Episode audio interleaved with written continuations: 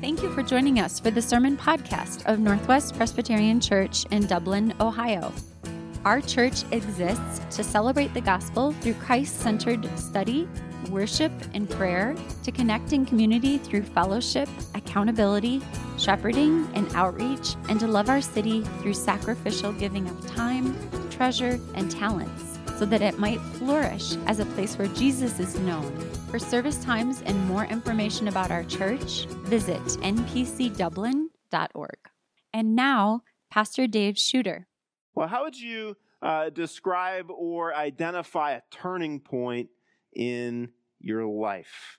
Uh, I suspect that many of us could identify several different turning points. Uh, the day that you met the person that you would marry, uh, you didn't know that you were going to marry the person, but she showed up on the wrong night for a campus crusade meeting at Miami University, and you were a transfer student, and you uh, invited her to drive around campus with you. And for some reason, she got in your car and drove around and violated all of the principles which her parents had taught her for uh, responsible dating in college. That would be a turning point. Or uh, uh, maybe a turning point would be settling on a, vo- a vocation, uh, perhaps after trying several different vocations out.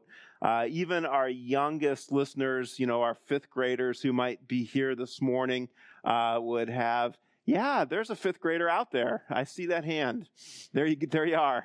Um, you know, that's the first time anyone's ever raised their hand in a sermon that I've ever preached before. I'm having a, a moment. Thank you.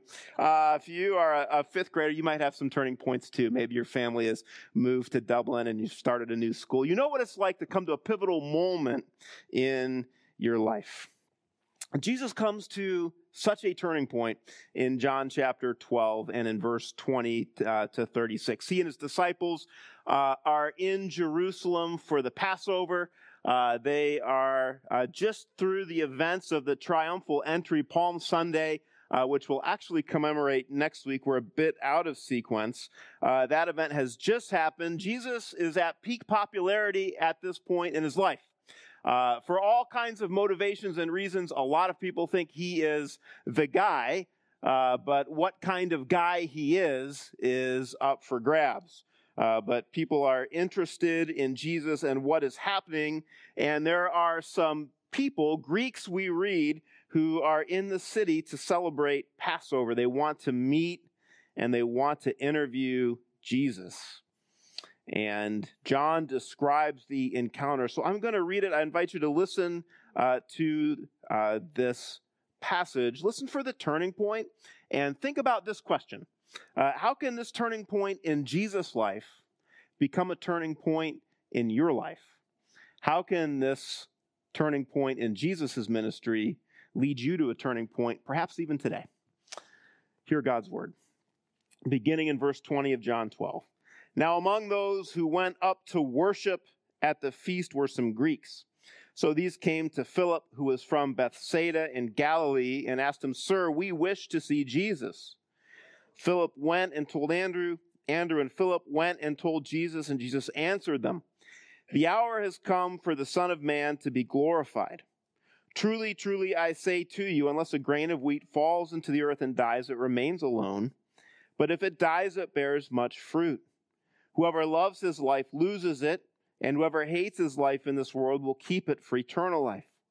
If anyone serves me, he must follow me, and where I am, there will my servant be also. If anyone serves me, the Father will honor him. Now my soul is troubled. What shall I say? Father, save me from this hour. But for this purpose I have come to this hour. Father, glorify your name. Then a voice came from heaven I have glorified it, and I will glorify it again.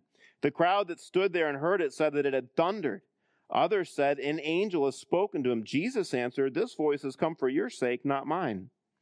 Now is the judgment of this world. Now will the ruler of this world be cast out. And I, when I am lifted up from the earth, will draw all people to myself. He said this to show what kind of death he was going to die. So the crowd answered him, We have heard from the law that the Christ remains forever. How can you say that the Son of Man must be lifted up? Who is this Son of Man? So Jesus said to them, The light is among you for a little while longer. Walk while you have the light, lest darkness overtake you. The one who walks in the darkness does not know where he is going. While you have the light, believe in the light, that you may become sons of light. The word of the Lord. Did you catch Jesus' uh, description, his experience of the turning point? Greeks come, they want to interview Jesus. Uh, these would be, uh, of course, non Jewish men and women who have accepted the faith of Israel and are now in uh, Jerusalem for this pivotal feast, and they are caught up in the interest about Jesus. And so they ask Philip if Philip can make an introduction uh, to Jesus for them. And this is interesting, it's curious. Philip is a Greek name, uh, but Philip, this Philip, is a Jewish man.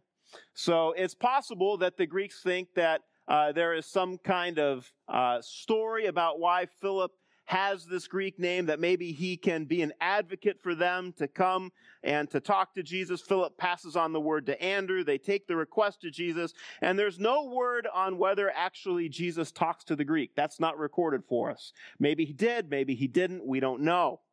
Uh, but whether he does or doesn't, Jesus views their coming to seek him as a turning point in his ministry. That there is something about their arrival, there is something about their wanting to talk to him, to ask him questions, uh, which makes Jesus say that the hour has come for the Son of Man to be glorified.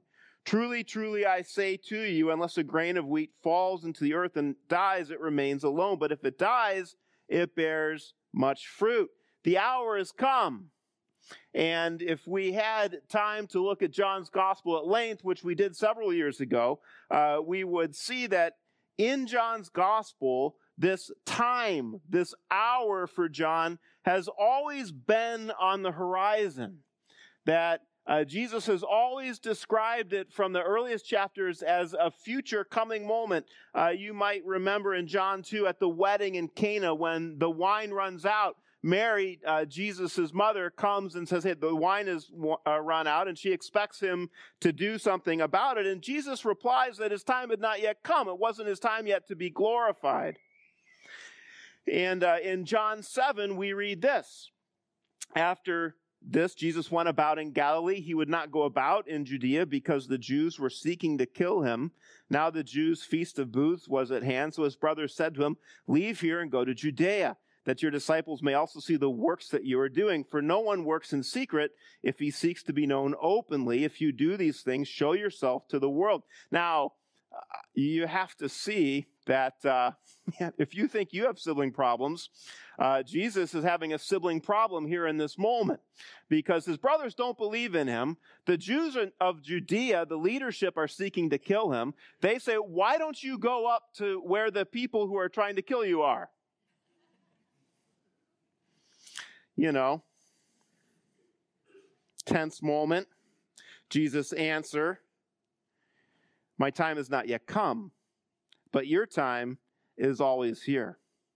And by the way, if you're exploring Christianity, if, you're still thinking about Jesus and wondering uh, if the report could be true, I do think one question that you should ponder is what happens to Jesus' siblings? Well, what happens uh, between John 7 and the rest of the story where, where these brothers who are so put out by Jesus that they want him to go to where he's going to be killed uh, actually then become leaders in the church in the rest of the story? Two of them become authors of New Testament books. One of them becomes one of the principal leaders of the church in Jerusalem. What happens to these half brothers of Jesus that transforms them? That's a question that you deserve to think through. But now we're in John 12, and uh, these Greeks show up. They'd like to see Jesus. Jesus has said throughout the previous chapters, It's not my time, it's not my time, it's not my time. But now he says, It's time. It's a turning point. His sermons have been preached, his miracles have been performed. He's gathered disciples, he's taught crowds, He's entered Jerusalem triumphantly as a peace bringing king, but now it's time for the single death like one grain of wheat that will lead to much new life. Well, how can this turning point in Jesus' life become a turning point in my life? Jesus offers a short explanation in his next words, verse 25. Whoever loves his life loses it, and whoever hates his life in this world will keep it for eternal life. Now, he's using a figure of speech. He does not mean that the goal of his teaching is that people enter into some kind of self loathing or some kind of uh, creation escaping or creation denigrating reality. God is love. We are made in his image. People have incredible value and dignity. So he's not calling us to self loathing.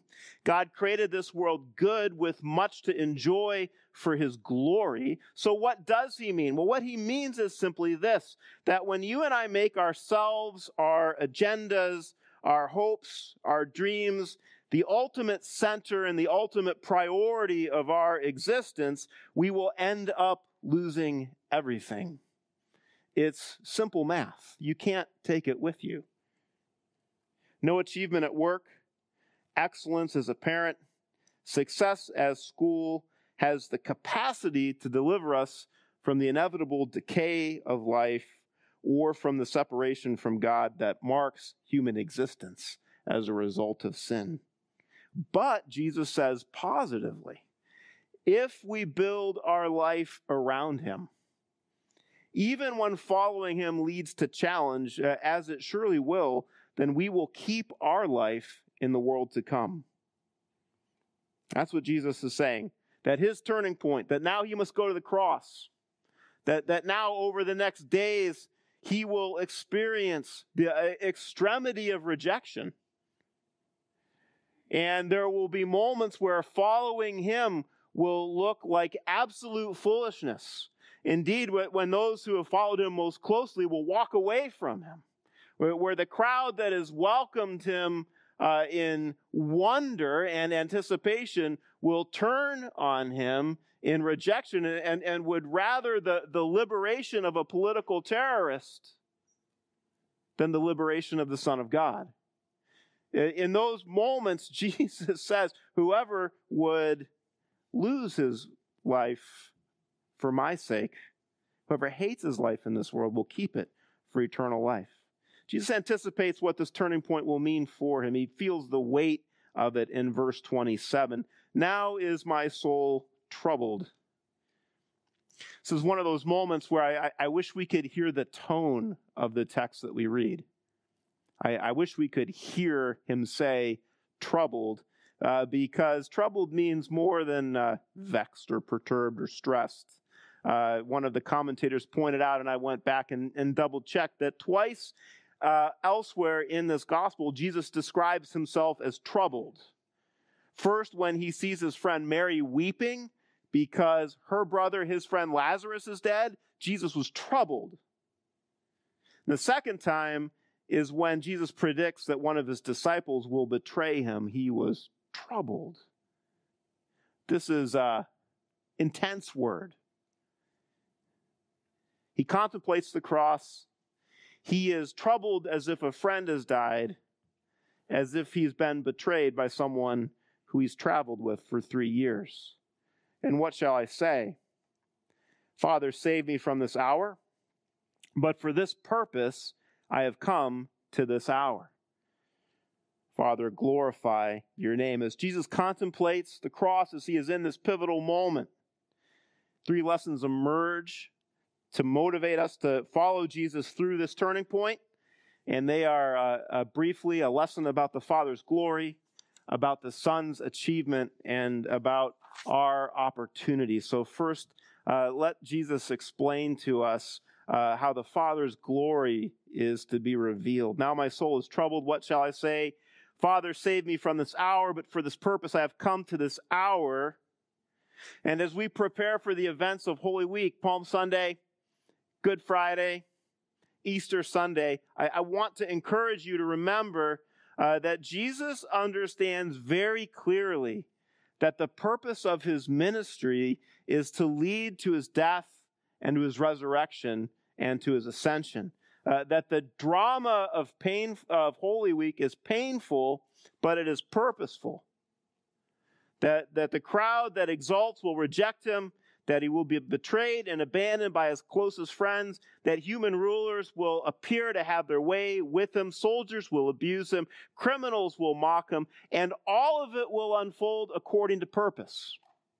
That, that the basic message of Christianity is not a salvage message, a, a, a, message whereby, you know, we had a leader and we thought he was great, and then some bad things happened to him, and so now we're trying to rescue the investment that we made in him. That is not the message of Christianity. The message of Christianity is that, that all that is going to unfold over the next days in Jesus' life is plan A.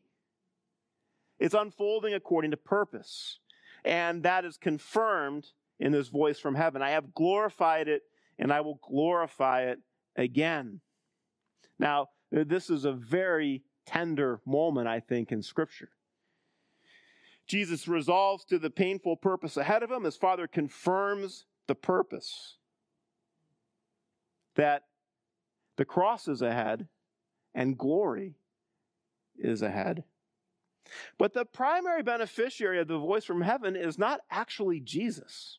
It's interesting uh, that the primary beneficiary of Jesus is you.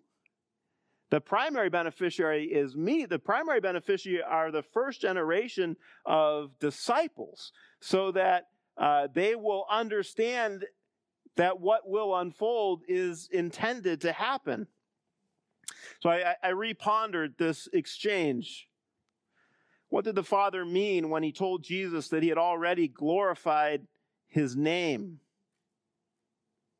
Well, from one perspective, if you were to look at a whole big Bible perspective, uh, so much tells of the Father's glory, right? You know, we, we read in the Psalm, Psalm 19, for instance, the heavens declare the glory of God, that the beauty of creation declares the glory of God. From the splendor of the galaxies to the intricate detail of DNA, that God's creative glory is manifest everywhere. But I think that the Father is being more specific. It was helped to remember uh, of the instances in John's gospel where God's glory is made known, where you can read of, of God being glorified in the actions of Jesus, that God makes his glory known when Jesus gives sight to a man born blind. God makes his glory known when he gives new life to dead Lazarus. And now the Father will make his glory known in the Son's purposeful death and resurrection. But glory talk can sound abstract, right? Glory can sound a little bit like a vague word. Well, one pastor put it this way uh, What Jesus wanted to do more than hold on to life itself is to glorify the Father's name. What he wanted more than life was the Father's glory. More than life.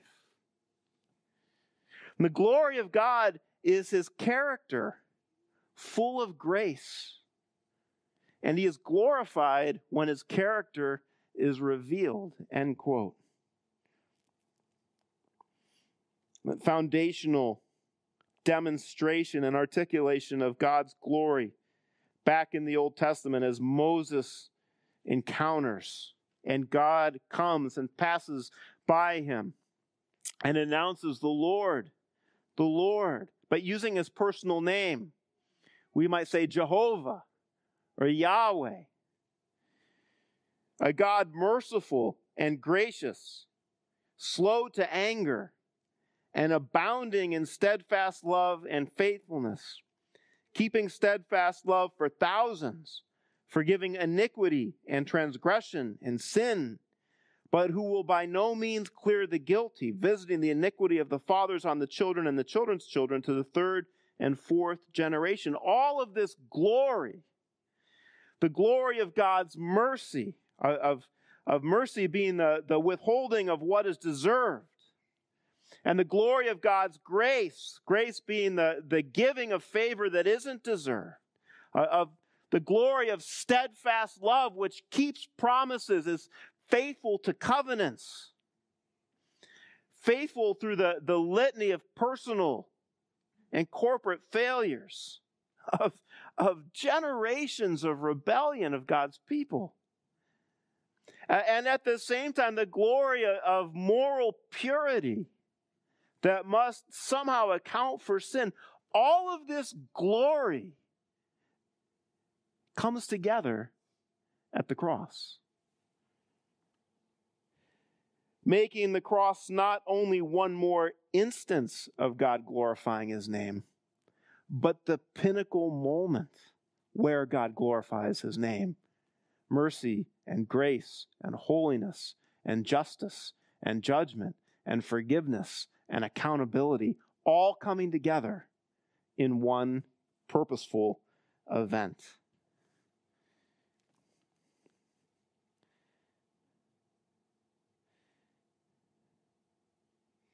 Do you not marvel at that?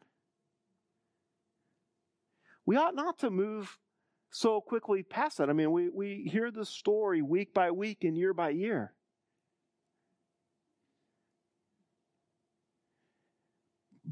But Jesus, when he comes to this pivotal moment in his life, and, he, and he's like, man, I, I, I, all that has happened in the previous three years has been leading up to this moment. And over the next week, everything is going to unfold to take me to the moment of the cross. What, what is going to be revealed is glory.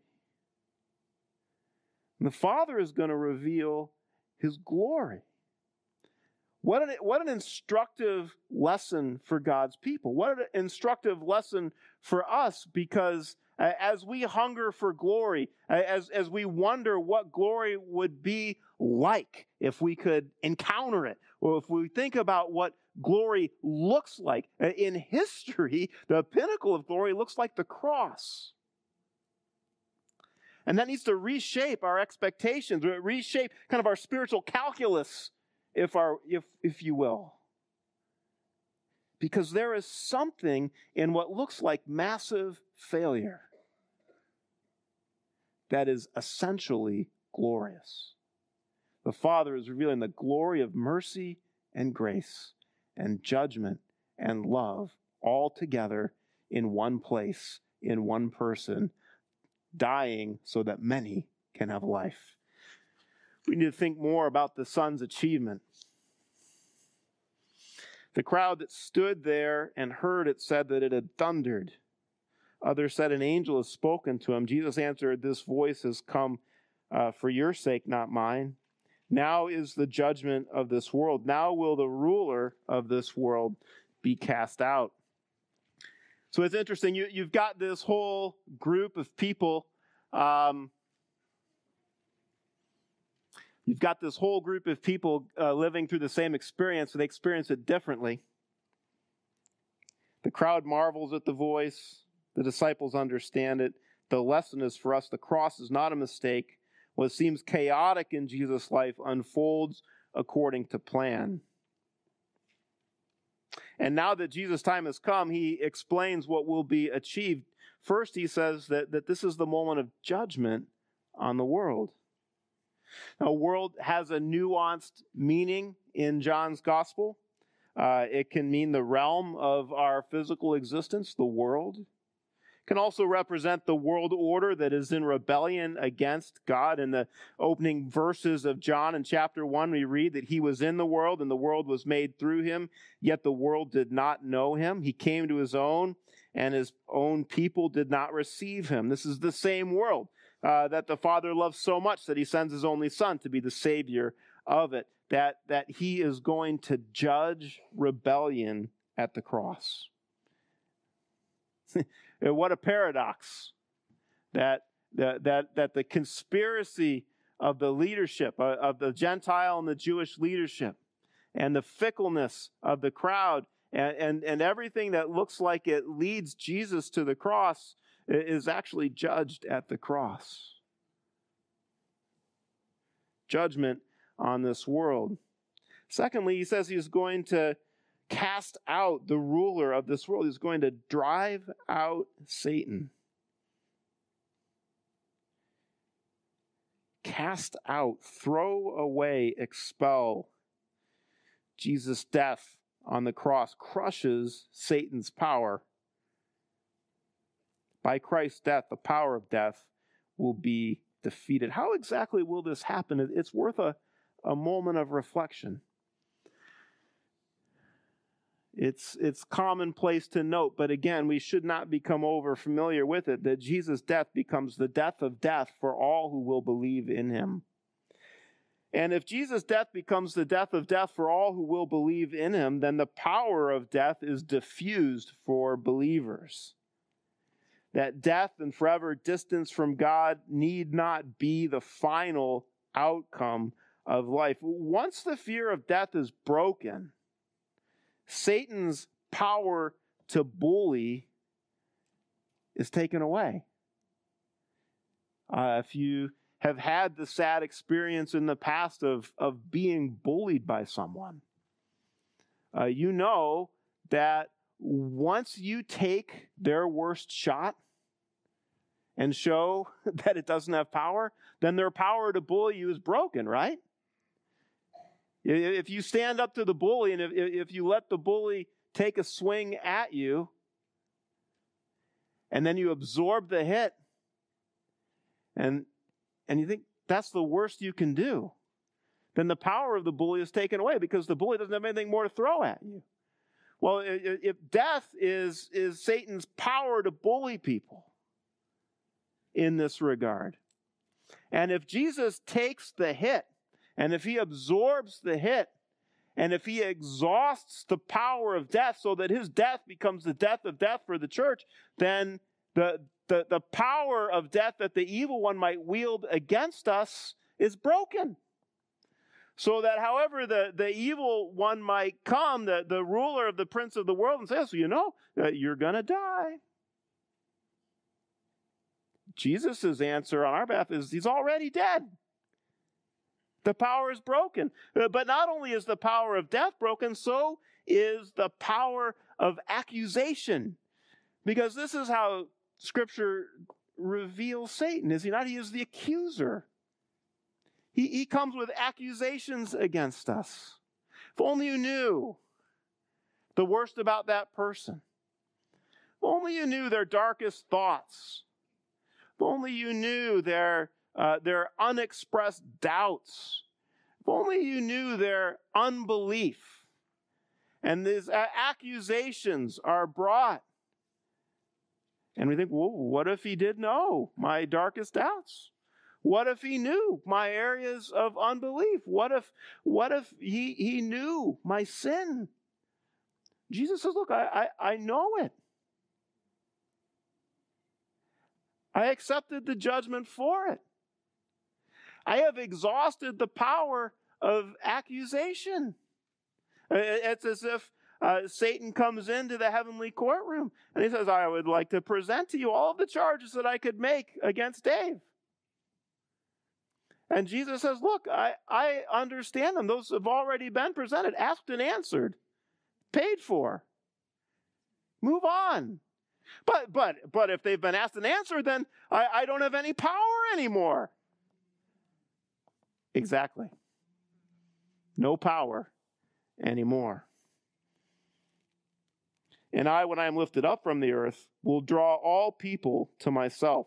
He said this to show by what kind of death he was going to die. All men will be drawn to Jesus, by which, of course, he means all manner of men, Jews and Greeks, the two kinds of basic social divisions in uh, the New Testament. And so we see why it becomes even more clear uh, why the arrival of the Greeks prompts Jesus' declaration that now is the time because he's not only being sought by the Jews, pondered by the Jews, but now he's being sought by the Greeks, being pondered by the Greeks. And so, for the next weeks, I invite you to consider that the Son's achievement at the cross and resurrection accomplishes uh, what humanity has been trying to accomplish for millennia. It's interesting, isn't it? Uh, that for millennia, religions have been proposing myriad ways for us to become right with God myriad ways for us to have real spiritual life. What Jesus accomplishes is not just better than other efforts, it's categorically different than other efforts. He doesn't just tell us a better way to sacrifice, He comes to be the better sacrifice. He judges as inadequate not to say rebellious, worldly efforts. But he doesn't just end with judgment, he judges rebellion and then extends an invitation to come and believe. For millennia, we've been trying to understand or explain away the problem of evil. We try to curb evil with laws and policies. Uh, if we can't curb it, we try to contain it with superior firepower or complicated, imperfect judicial systems. Jesus doesn't curb or contain evil, he conquers the root source of evil.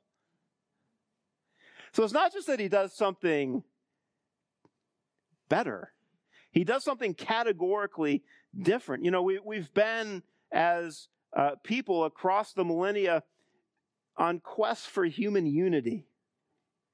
From ancient alliances to empires seeking unity through domination to leagues of nations and United Nations, how have we done? Jesus achieves a different kind of unity. Not just a better unity, but a different kind of unity. He is going to spiritually unite every person, man, woman, child who believes in him. He's going to spiritually unite that person to him. He's going to make that person equally forgiven, equally accepted, equally adopted into his family, equally sure of the same equal future. So we're all over here with our, our human quest for unity. Jesus says, Let me solve that problem for you by giving you better. This is what he achieves which leads to our opportunity. How can this become a turning point in my life? Well, there is a clear invitation to the crowd in verse 34. And maybe this is the invitation that you need to hear. The crowd answered him, We've heard from the law that the Christ remains forever. How can you say that the Son of Man must be lifted up? Who is the Son of Man? In other words, we have some religious thoughts about the Messiah. We've got some ideas about Jesus, which is what people do, right? Like, we put ourselves over Jesus, like we get to describe Jesus to Jesus. This is the way Jesus, I think you should be Jesus. You can't put Jesus in a box. Jesus said to them, The light is among you for a little while longer. Walk while you have the light, lest darkness overtake you. The one who walks in darkness does not know where he is going.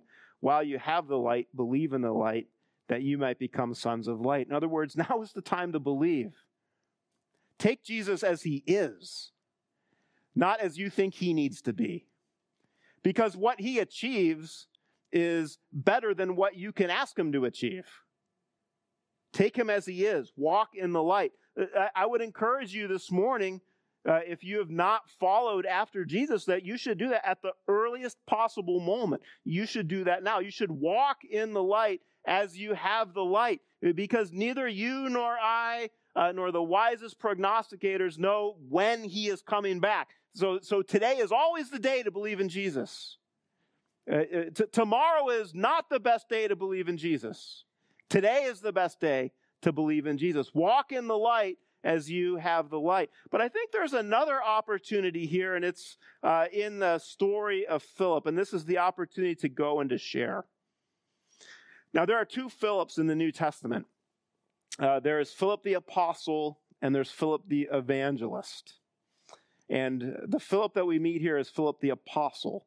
Philip the evangelist is the one that we read about in Acts. We know less about Philip the apostle, but we know a couple of things. We know that this Philip is a Jewish man with a Greek name. And he's from an out of the way town, Bethsaida. Bethsaida is in kind of the hinterlands socially of Israel at the time. And there was something about Philip that made him approachable to people. There's something about Philip that made him approachable to these Greeks. These Greeks had 12 disciples that they could have chosen from. They chose Philip. So I, have been thinking about that for myself. I'm like, am I approachable to people who want to meet Jesus? That's a good diagnostic question for you. Are you approachable to people who want to meet Jesus? There are all kinds of reasons why we uh, become unapproachable. There are all kinds of reasons, I suppose, why I'm, I'm unapproachable. And those areas deserve our contemplation and our repentance. But I've, reflect, but I've been reflecting further on Philip the apostle because I think this turning point for Jesus became a turning point for him. Early church tradition, pretty pretty reliable, not perfect, but pretty reliable church tradition says that this Philip ultimately traveled to central Turkey. Uh, and he settled in a town called Hierapolis, which was a cult center for a pagan god named Cybele and that he lived uh, according to the tradition into his 80s when then he was martyred. And could you go to that place in Turkey, uh, you would find a shrine to his tomb. Uh, and the, the shrine is less important than this story that Philip was approached by these people who were not Jewish, who wanted to see Jesus. And then apparently he spent the rest of his life trying to tell people just like these Greeks about Jesus. So there's an opportunity to come and walk after Jesus, and there's an opportunity to go and to share. There's an opportunity to follow Philip's lead, to, to, to be go to go and to be approachable. So so my question to you as we wrap up is where are you going to go in the next week, the next two weeks, the next month, where you can go and be approachable? Go and be approachable at school. Go and be approachable at work. Go and be approachable with your church going friends because uh, you shouldn't necessarily assume that your church going friends are walking in the light. Tell your church going friends about the faith that you have in Jesus. Let Jesus' turning point in his ministry become a turning point in your life. We hope you've enjoyed today's sermon podcast. Subscribe to our podcast, and for more information about our church, our values, mission, and ministries, visit npcdublin.org.